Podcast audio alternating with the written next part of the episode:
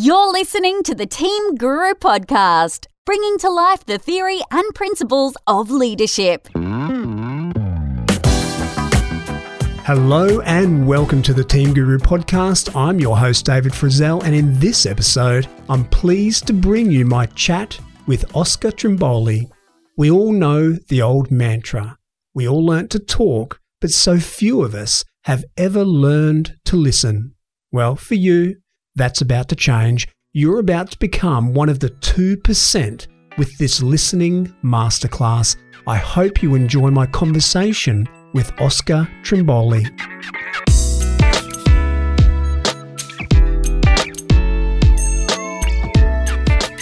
Oscar Trimboli, welcome to the Team Guru podcast. G'day, David. I'm really looking forward to listening to your questions today. Oscar, I'm really looking forward to you telling me all about something that I know at different parts of my life, in different parts of the day, I'm really terrible at. We've heard the point made before. You made the point really well in your book that we spend a lot of time thinking about the way that we communicate, the way that the bits come out of us, whether it's through our writing or the way we speak but we spend very little time thinking about how well we listen. And in fact, I think you said in your book, only 2% of us really train in good listening. So I can't wait for this conversation. I'm really interested to hear some of the tips. And of course, my listeners will know we always finish the podcast with some really tangible tips. But to get there, I'm fascinated to learn what you know about we humans and how good or bad we are generally about listening and, and what some of those good and bad habits are. So let me start with the most general question of all Are we good listeners? We're brilliant listeners. Even before we're born, we're great listeners. At 20 weeks in your mother's womb, you can distinguish your mother's voice from any other sound out there. And that's really important if you want to get some food when you come out the other side. But at 32 weeks, we can distinguish Beethoven from Bon Jovi from Bieber. And the minute we're born, coming into the world, despite the fact the first skill we ever learn is how to listen, we scream. In fact, David, on your birth certificate, when you scream is actually when they note the time that you are alive. That's the difference between you're born, you're not born. So the moment we're born, we're screaming, and we note that down on a birth certificate, and we spend the rest of our life thinking that communication, that two way process of speaking and listening, we think the only way to get noticed is to speak, to speak loudly, to speak with influence. In fact, we've all done those training courses, right? And for most people in a, in a corporate career or in an organization in the public sector, by the time they're in the second half of their career, they've done at least five courses in how to speak, how to speak with influence, how to speak with authority, how to command the room. And none of them have done any training in how to listen. And yet, the managers we remember, the leaders we remember that had the biggest influence on our lives, the teachers that we remember the most are the ones that always are the ones that listen not just to what we say, but what we mean. They are able to listen to the words and listen a little bit further into our own hearts.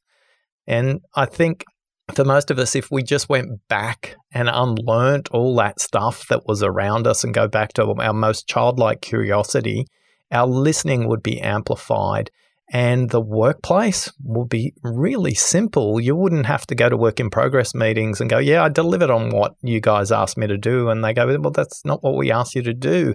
Or projects that run behind schedule, projects that run late, or sales processes that don't deliver on what customers want, or great employees that leave. These are all the costs of not listening. So I think for all of us, let's just go back to that genuine wonderment we had as kids and we'll become amazing listeners again. Is it that moment that we scream when we were first born, the, the moment they decide that we're alive for the first time? Do we start becoming worse listeners from that point because we have our first experience at being heard? And then we start placing this unbalanced value on only half of the communication transaction, that being heard part? Uh, you know, if I want to get fed as a child, the way I'm going to get noticed before I can speak is just to scream or cry or something like that. So I think part of that is actually coded into us as, as we grow up and as we move in into older years, whether that's at school or beyond. And I think for a lot of us, what we need to do is go, look, speaking is what we see, speaking is what we hear. And the people who are extroverts and are really considered charismatic or amazing leaders, they tend to have a primary preference to speak first.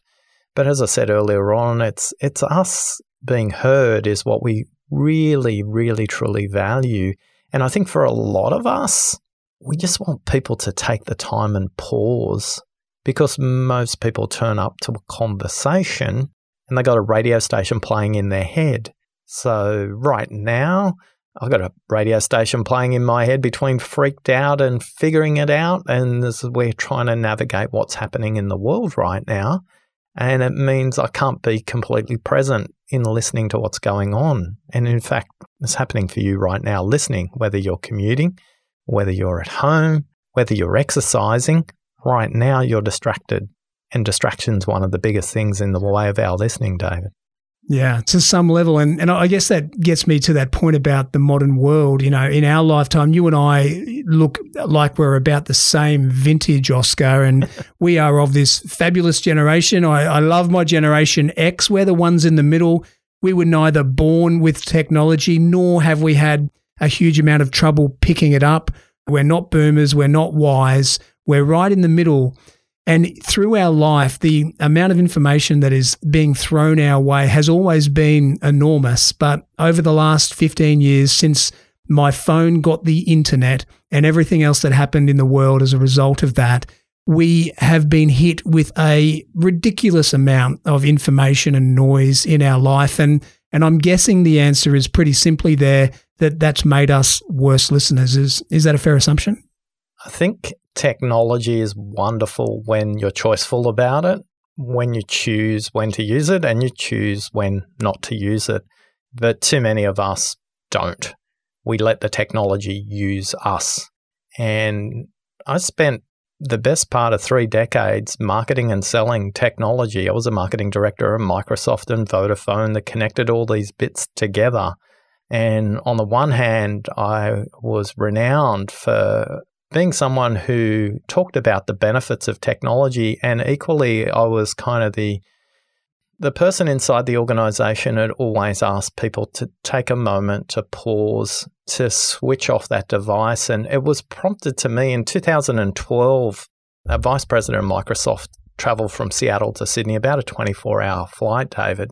And I was hosting 20 executives Peter ran a really big organization. He had the best part of 30,000 employees, best part of about 14 billion dollars in revenue, a B with a B. Hmm. and he'd come to that meeting, literally traveled through the night and came into that meeting at, uh, it was a Tuesday, it was at nine o'clock, it was a city hotel in Sydney. And as we sat down on this big table, I just introduced Peter to the room and he stood up and walked away.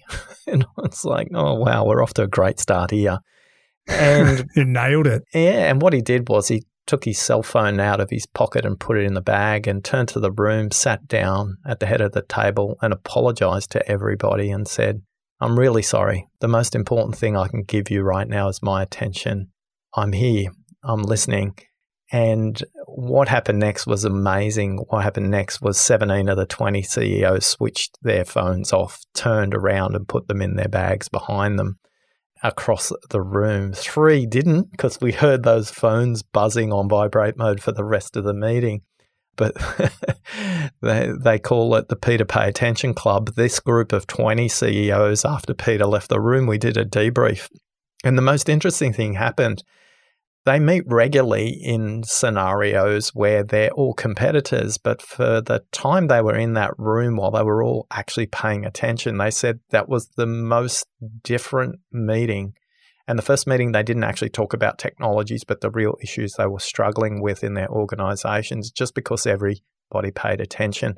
And I think the lesson in that is when it comes to technology, you know, Peter worked for one of the biggest technology companies in the world, but he was choiceful in how he used technology.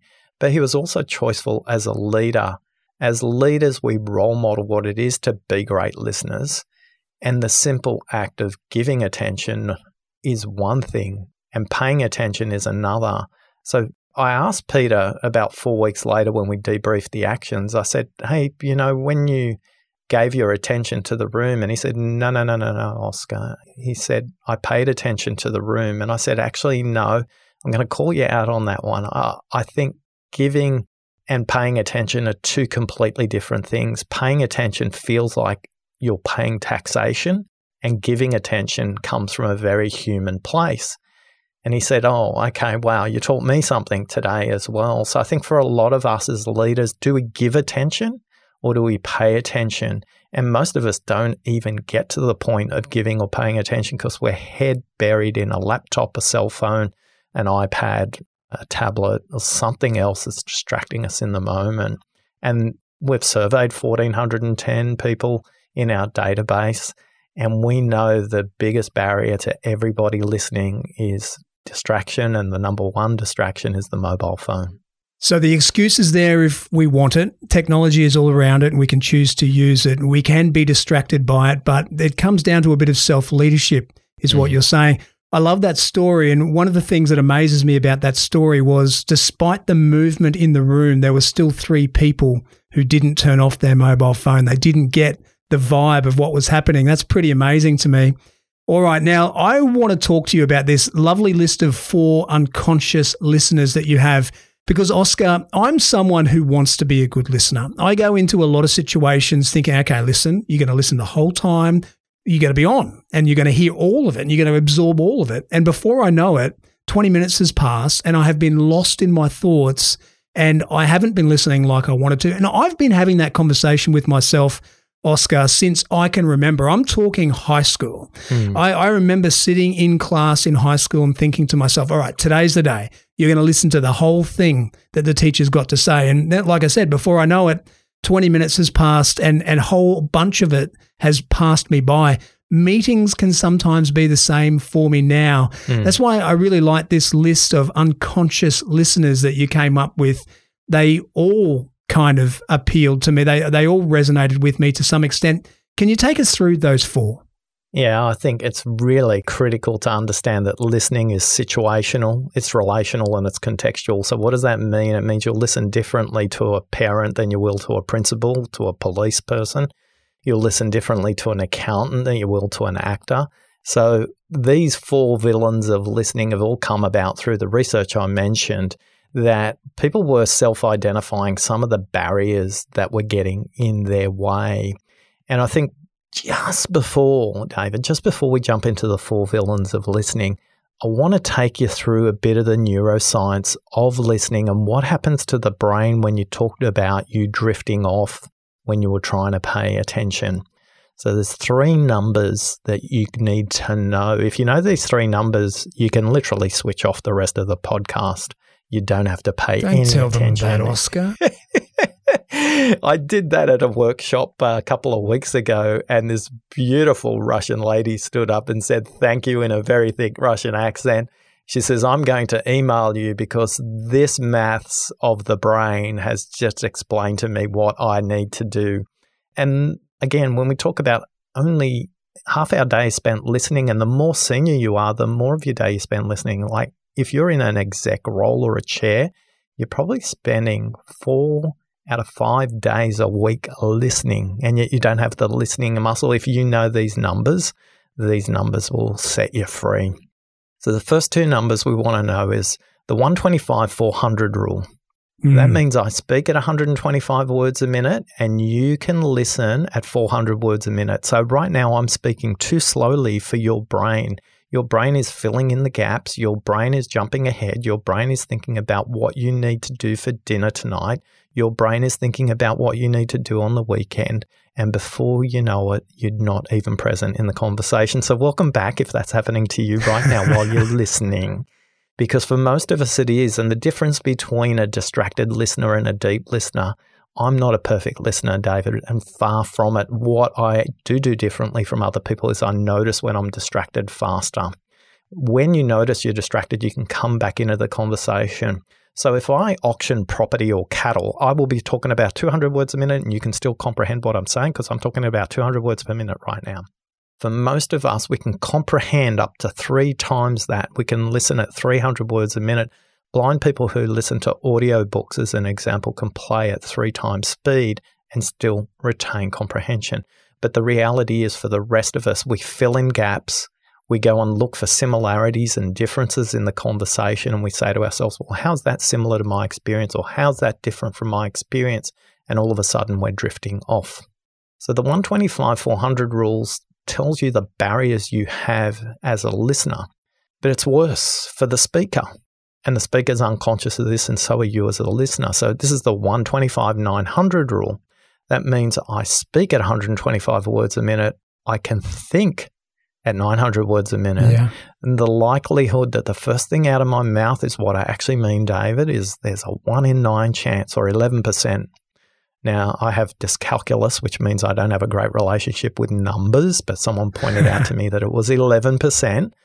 So here's the question I've got for you, David. How many times do you just listen to the first thing somebody says and then continue the conversation from that point? Or do you just pause a little longer, listen to silence, treat silence like it's another word, and then get into the conversation? Because if you understand those three numbers 125, 400, 125, 900 you will understand why you need to switch off your cell phone, your laptop, why you need to take three deep breaths and drink water when it comes to the conversation. But we'll finish that up at the end when you want those three big tips. Let's talk about the four villains of listening. Unless you got any questions about the neuroscience there, Dave. Yeah, I do. I'm just really interested in your idea then around the concept of patience. I'm guessing that if I'm a patient listener and allowing you the time to speak in your 125 words per minute mm. while my brain is ticking along at 400 words a minute, rather than diving into you know, even the synthesis, even putting together what you've said with the other stuff I know, just holding back from that and having the patience to stay present and in this conversation. Mm. If Yoda from Star Wars was here right now, you know what he'd say to us? He says, The most important thing to listen to is what's not said. Listening to the unsaid is going to unlock the conversation. But Yoda would continue and he would say to you, David, your job as a listener is not to make sense of what they're saying. Your job as a listener is to help the speaker make sense of what they're saying because the brain wires very differently when you say something compared to when you think about it. So when you think about it, your brain's like a washing machine. It's very sudsy, it's agitated, it's moving around, but it's not really making progress. And the minute you speak, it's the rinse cycle. Clear water, progress. It looks great. It's nice and clean. Our brain processes very differently when we say something out loud. And one of these villains are listening that we're going to talk about shortly is the interrupting villain. The interrupter will go the minute you literally draw a breath, they will come in and interrupt. But the reality is you're drawing a breath to think through the idea fully. So if you have the patience and the orientation to say, my job as a listener is not to make sense of what they're saying, that doesn't mean you can't pay attention. But your job as a listener is to help the speaker make sense of what they're saying. And when you do that, they go, Oh my goodness, you're an amazing listener, David. Well done. But it also removes any attachment you have about making progress in the moment because one of the things modern humans are wired for is we want to progress the conversation. We want to get to the outcome so we can get to the next thing, so we can get to the next thing and go faster and faster and faster. But the reality is, all we're doing is working on the wrong things faster because we haven't had the conversation that matters. Because if you pause and practice these three simple tips, tip number one, if when they pause, you pause. If you can't and they haven't said anything else, simply say, Tell me more. And the third one is say, What else? So if you pause, say, Tell me more, or say, What else? What you'll notice is they'll take a deep breath in. They'll go something like, Well, actually, David, what I meant to tell you was. Or they'll say, Hmm, you know what, David? Now that I think about it, can we talk about this instead? Or they'll say, Now that I think about it, the critical issue is now, a lot of us are nodding knowingly while we're listening to this because when we do take the time to do that, the person's state changes and they're getting the next 125 and the next 125 words out of their head and out. And most of the time, if you stay there in the moment and you are present, you don't have to solve anything. They can figure it out themselves. And a lot of times people say to me, You didn't actually say much, Oscar, but I figured it out. I said, Great. Wasn't that useful? And That's the win. Uh, yeah, and people just say to me, How do you do it? How did you do that? And it's like, You did it. I was just your witness. But there is a great opportunity for us as listeners to create a space and a place for people to explore those ideas, to go on a journey to discover what's possible rather than just, hey, what's the quickest way we can get from A to B? Because the right destination might be Z, not B. And a lot of us don't do that. So, yeah, we can we, we can play with that a little longer, or we can talk about the dills of listening, the dramatic interrupting lost and shrewd listeners. Whether it's a half day Energizer session or a comprehensive team and leadership program, Team Guru's unique approach could be just what the doctor ordered for your organisation. Let's talk about these villains of listening, which I love. But just to refresh on those three things, those three tips that you just gave, you'll be an amazing listener if you, number one, pause when they pause. Number two, simply say, tell me more when they take a breath or they have a little pause. And number three, ask them what else, because your job as a listener is to get them to have some clarity about what they're saying, to get them to make sense of what they're saying. Mm. I like it. Oscar, tell us. And how did I go there? Was I listening well? Did I did I get? Did I make sense of what you were saying? Well, I think you did a brilliant job. Your paraphrasing was spot on. So I think uh, a lot of, hey, hey, here's a dirty little secret for you listening. The hosts always freak out when I come on these interviews because they worry about how they're listening.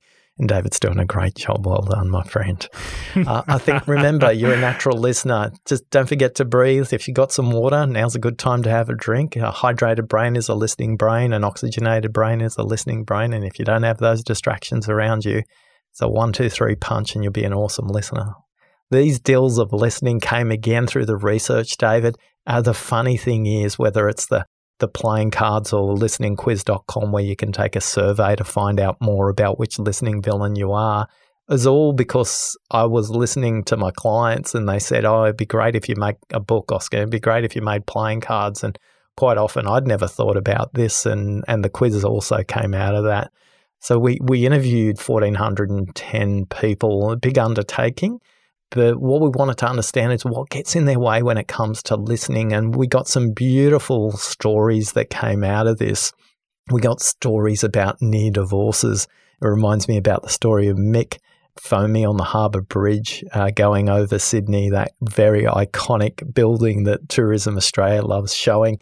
David, it was eight 16 on a Monday morning and the phone rings and I remember it because that those numbers on the dash have blazed in my brain because as I picked up the call I didn't even get to say hello. Mick says to me, You nearly cost me my marriage last Friday. so I took a deep breath and said, Tell me more. Tell me And more. he said, Tell me more because uh, in that moment I'm going, Oh, Lordy, what's going on here? I've cost someone their marriage. And he said, my wife, it was Friday night last Friday, we'd finished dinner, we'd put the kids to bed. My wife was coming down the stairs and she said those words that every man hates Honey, we need to talk. Oh. I said, I knew I was I was trouble. wondering what could they be. Can you relate? anyway, they sat down at the dinner table. It had all been cleared, and his wife simply said to him, looked him straight in the eye, and said, Look, this will be really simple. Just be honest with me. I know you're having an affair. All I need to know is who it is, and then we can figure out what to do from that point on. wow. And in that moment, Mick, all, all Mick could remember was take a deep breath. If Oscar was here, take a deep breath. Don't say anything, just take a deep breath. So he took a deep breath and said, Tell me more. Incorrect answer.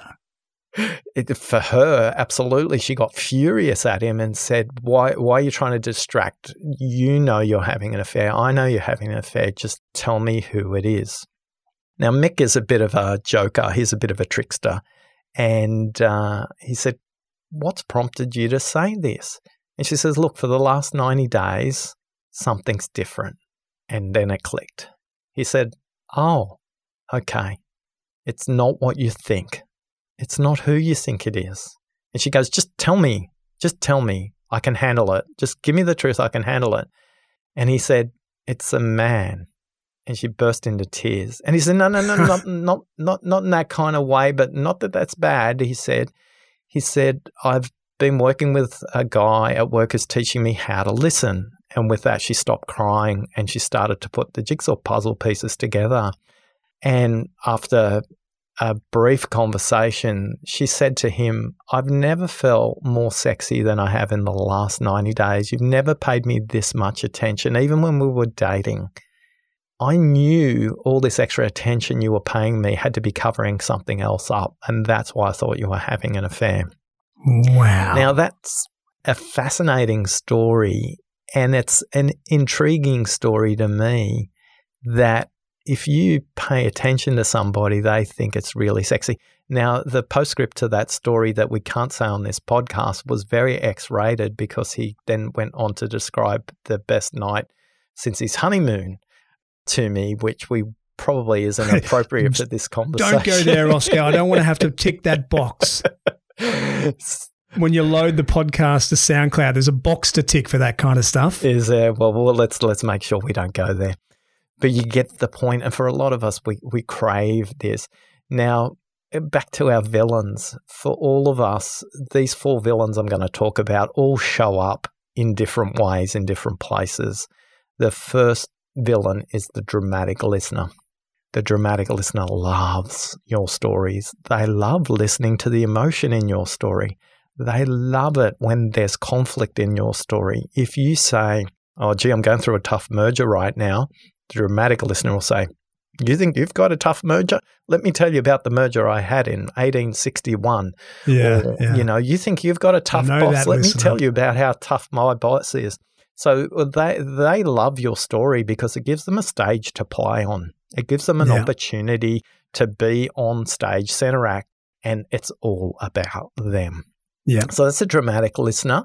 By the way, these villains are not gender specific. They uh, I, I was really frustrating for me because I would have loved to have seen a gender difference in all these villains, but they pretty much land 50-50 for men and women, which is Right. something that people always say to me, do men and women, women listen differently? And I said, look, multiple academic studies plus the research I've done, there is no difference. Yet, here's the advice I would give to men, and I can give this to men only. Men, stop listening to fix. If you listen to feel, you'll be fine. And women, guys naturally try and fix you. Tell them to stop it and preempt and just say, I just want to explain what's going on. I don't want you to fix it at the beginning of the conversation. And it will be a brilliant conversation and you'll both listen to each other. So the dramatic listener is the first villain of listening. And men tend to listen to fix and women tend to listen to feel. The second one is the interrupting listener. I thought this one would be disproportionate in the database because it's the most obvious. The minute you draw breath, they jump in and interrupt. They think the Mm. minute you draw breath, that's their commercial break. A classic interrupting listener is a, a radio shock jock who doesn't even give you the chance to finish your statement, let alone draw breath. Now, uh, funnily enough, the interrupting listener is really well intentioned. Why are they really well intentioned? They're trying to fix something, but they're trying to fix a problem you haven't really explained at the moment to you. So you've got to be careful when you're the interrupting listener because you're the quiz show contestant who presses the buzzer too early and answers the wrong question on Who Wants to Be a Millionaire or any other show like that. So, dramatic, interrupting, and lost listener. Now, David, you did a great job of describing the lost listener earlier on. You know, the one that gets drifting off and distracted Mm. in the That's me. conversation. Yeah, well, they, they might say something like, um, you know, the really critical thing about this in menu is the bananas with the sugar. And you go, oh, yeah, I remember the last time I had an awesome pancake with banana and sugar after I did that really big swim. I went from, uh, Ro- I went 20 Ks across Rottnest Island, and all of a sudden you've drifted off and you're not in the conversation. Now, the lost listener really has to practice those three tips we talked about earlier on because they're distracted internally and they're distracted Mm. externally. The external distractions switch off your phone, switch off your laptop, switch off any electronic devices, and drink water and take three deep breaths when you know you're distracted because a hydrated brain and an oxygenated brain is a listening brain. Now, the last listener is the shrewd listener. The shrewd listener, if you can visualize this, here's me putting my hand on my chin, tilting my head slightly to the side to faux some kind of interest in what you're saying. But the, here's the subtitle captioning while you're explaining your problem to a shrewd listener. Shrewd listeners disproportionately represented in lawyers, accountants, salespeople, anybody who takes a brief like a doctor or a physio or some kind of professional trainer, consultant, those kind of people, even executive coaches. They'll tilt their head to the side and they'll nod and they'll make really nice sounds and they'll go, hmm, but the captioning coming up on the TV show in their head is saying, Oh my goodness, really? Is that your problem? I can solve that problem so simple. I wish you'd give me a complex problem because I'm such an expert. And right. again, they're not paying attention. They're not yeah. in the moment. They're not noticing what's going on with the nonverbals. They're not noticing language context and all kinds of things like that. David, I am the shrewd listener at work. I'm going to out myself. I was going to ask you about that. Yeah, you know? I played that role. I played that role way too well. But at home, I'm the lost listener. At home, I'm right. the lost listener because I cannot put up with another story about my brother in laws debating the relative merits of a Nikon versus a Canon camera and post production with Adobe Photoshop. Like, and then if they get onto a story talking about 13A Orchards Road in Johannesburg, where they grew up, man, I could draw that place and I've never been there. I've heard so many stories and I just switch right off. And a lot of times I have to say, oh, sorry, could you say that again? I wasn't sure if you were talking to me or you were just reminiscing about the past. So the, the point of the story is simple we all struggle with our listening. Let's give you all some really basic frameworks to make some simple progress every day.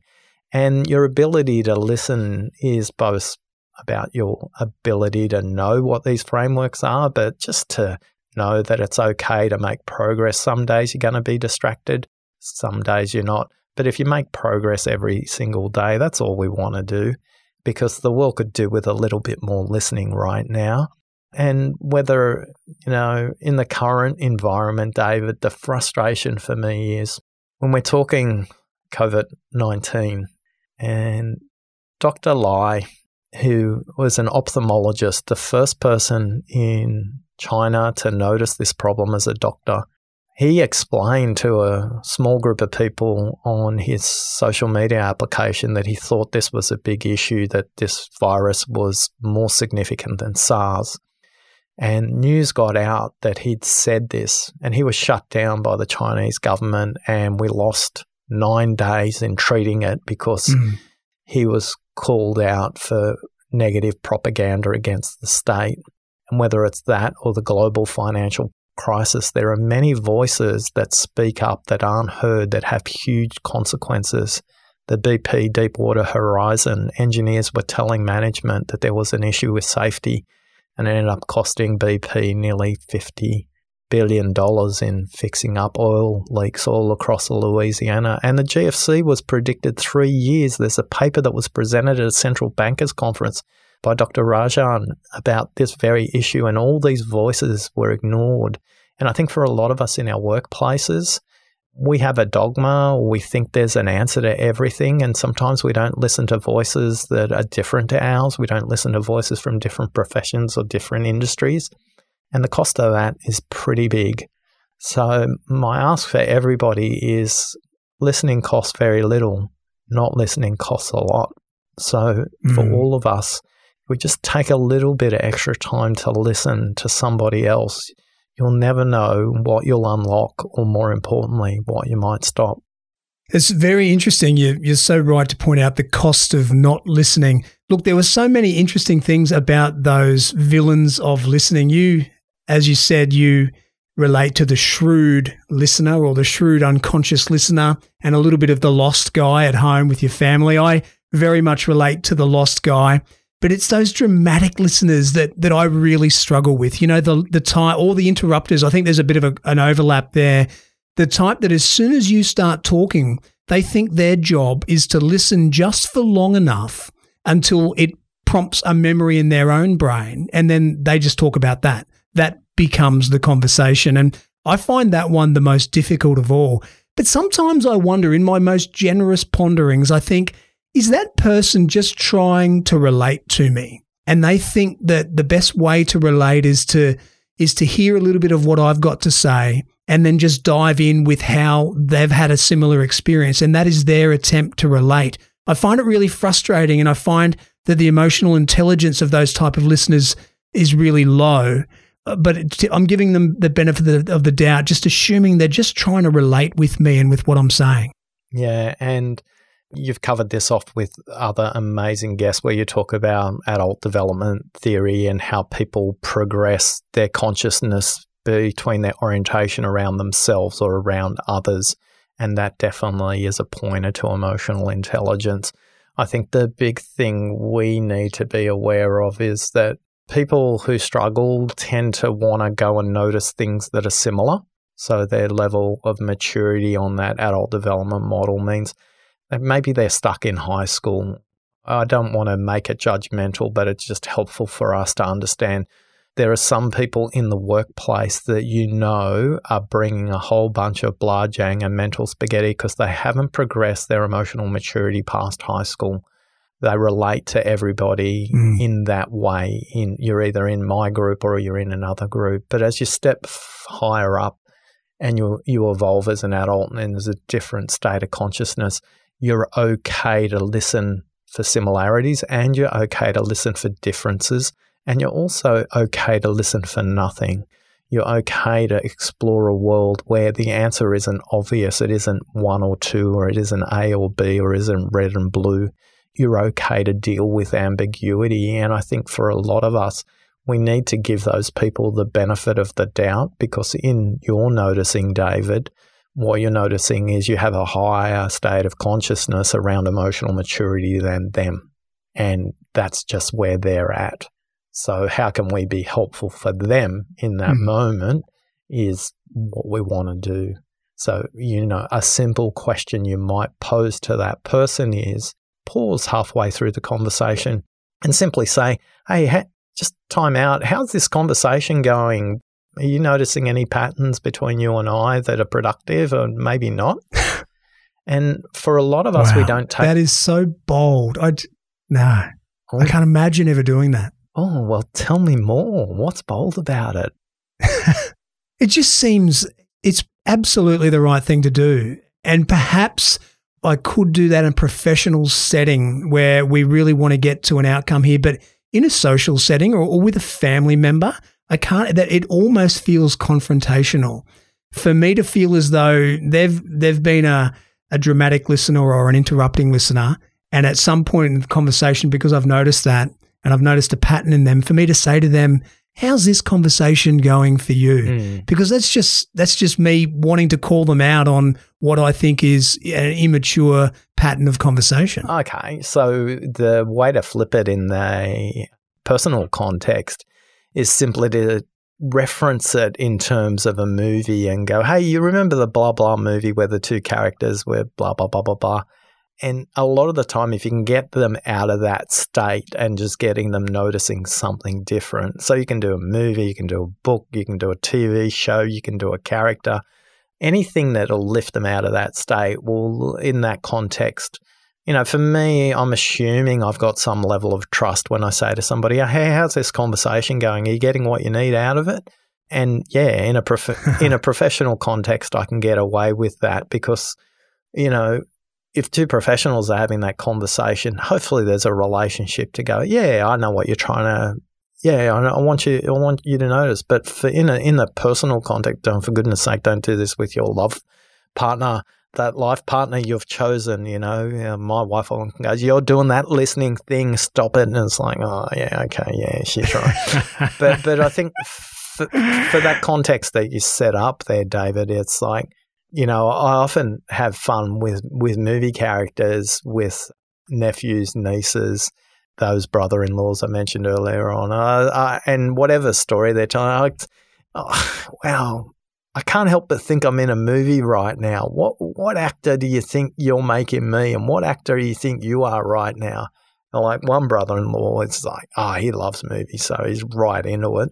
But another one, he's uh, he's right into his sport, and I'm always going, ah, feel like I'm in the FA Cup final, and you guys are Spurs, and I'm Arsenal, and he's like off, and all of a sudden, it's a circuit breaker for the conversation. Yeah, you use it as a circuit breaker. All right, fascinating stuff. Now, Oscar, we're going to have to wrap up very soon. As fascinating mm. this is as this has been, hit us with these couple of tips. So we've absorbed all of this wisdom about being a great listener, the highs and the lows, the downfalls that villains show us. What are those few things I can take away and remember in the tough times of listening so I can just incrementally improve my skill? Yeah, three things. Switch off all your electronic devices, mobile phones, laptops, com- tablets, all of that. Get them out of the way. They're not going to actually improve the conversation. If the conversation is important enough to have, have it without the devices. Number two, a hydrated brain is a listening brain. So drink water. For every 30 minutes in a conversation, you should be drinking a glass of water. Sounds weird, doesn't it? But whenever I go into a building, I cross the lobby, go in, and I switch off my phone, I put it in my bag, I go up the lift, I take three deep breaths, and I go to reception. I always ask for water for me and the person I'm there with. Funnily enough, if you drink water during a conversation, most times you're very active pausing and drinking water, your counterpart will do exactly the same thing as well. And it just gives them a chance to collect their brain. The body and the brain, the brain's 5% of our body mass, but it consumes 26% of the blood sugars. So the fastest way to get blood sugars to the brain is to be hydrated and drink water. So tip number two, drink water. And tip number three, three deep breaths. The deeper you breathe, the deeper you listen. And there was a bit of research done in Canada around that. And so those three tips switch off your devices, drink water, three deep breaths.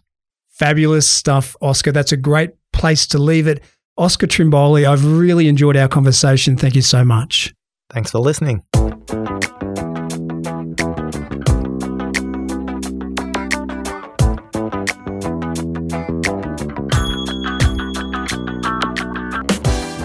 And that was Oscar Trimboli. I hope you enjoyed it as much as I did. So much good stuff. How about those listening villains? Lost, interrupting, shrewd, and dramatic. Which one annoys you the most? Which one are you at your worst? And of course, Oscar gave us that wonderful piece of simple advice. Pause when your speaking partner pauses. Ask them, tell me more. And third, ask, what else? because it's not your job as a listener to make sense of what they're saying. It's your job as a listener to help them make sense of what they're saying. As always, I'll share the lessons I took from my conversation with Oscar on the Lessons Learned page for this podcast. You'll find it along with the entire back catalogue of Team Guru podcasts on our website. That's teams with an S dot guru forward slash podcast. Connect with me on Twitter, Facebook, SoundCloud, or LinkedIn and join me for the next episode of this, my mission to bring to life the theory and principles of leadership. This is David Frizzell for Team Guru. Bye for now.